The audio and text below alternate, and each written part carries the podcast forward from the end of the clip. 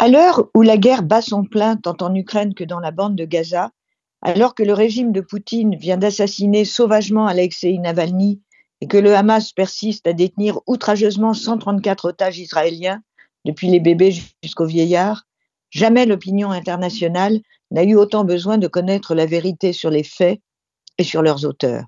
Or, force est de constater que le public ne sait à peu près rien du fonctionnement actuel du régime de Poutine et de ses accointances avec l'Iran, qu'on n'en sait pas davantage sur les dignitaires du Hamas qui se dorent la pilule au Qatar, ou encore sur les mollahs iraniens et leurs acolytes qui se pavanent dans les couloirs de l'ONU. On ne sait pas grand-chose de leurs tractations et de leurs exactions, pourtant quotidiennes. La raison est simple. Les journalistes qui voulaient rester sur place en Russie et en Iran, ou avant le 7 octobre à Gaza, tout en sauvant leur vie, en étaient réduits à faire des reportages plus ou moins complaisants. S'agissant de Gaza, les journalistes indépendants en avaient été expulsés ou en étaient partis dans l'impossibilité d'effectuer leur travail.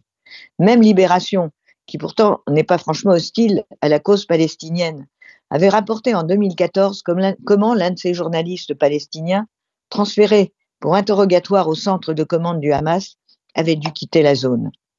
Du coup, on n'a rien su des tunnels et des caches d'armes. On a à peine su que des manifestations anti-Hamas se déroulaient à Gaza et que les dirigeants du Hamas n'hésitaient pas plus que les Iraniens à tuer leurs enfants. On chercherait en vain, en effet, la grande presse occidentale qui dénonçait ces agissements. Et ce n'est pas en écoutant la propagande d'Al Jazeera, la chaîne de télévision du Qatar, que l'on avait des chances d'être informé.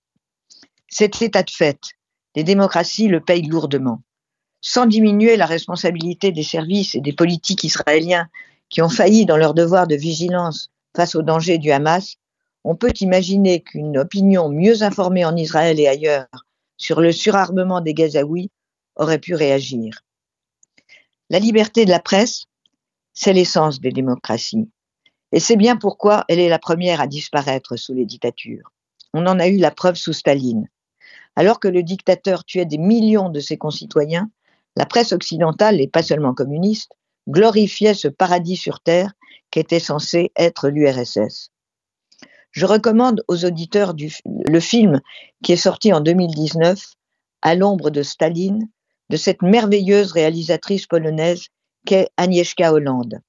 Il relate l'histoire de Gareth Jones, un jeune journaliste britannique parti à Moscou pour interviewer Staline et qui y arrive le jour de l'assassinat de l'un de ses amis journalistes.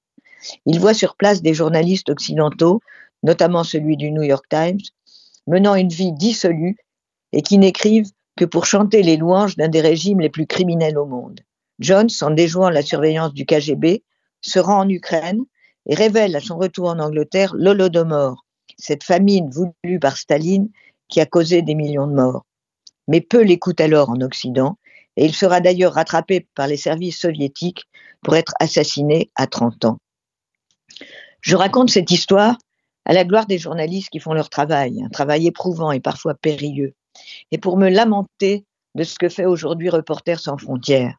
Au lieu de s'acharner contre une chaîne de télévision française censée être de droite, il est regrettable que cette association, non seulement n'ait jamais véritablement dénoncé les atteintes à la liberté de la presse de la part du Hamas, mais soit aujourd'hui si prompte à condamner Israël qu'elle somme de rétablir, je cite, le droit à l'information à Gaza.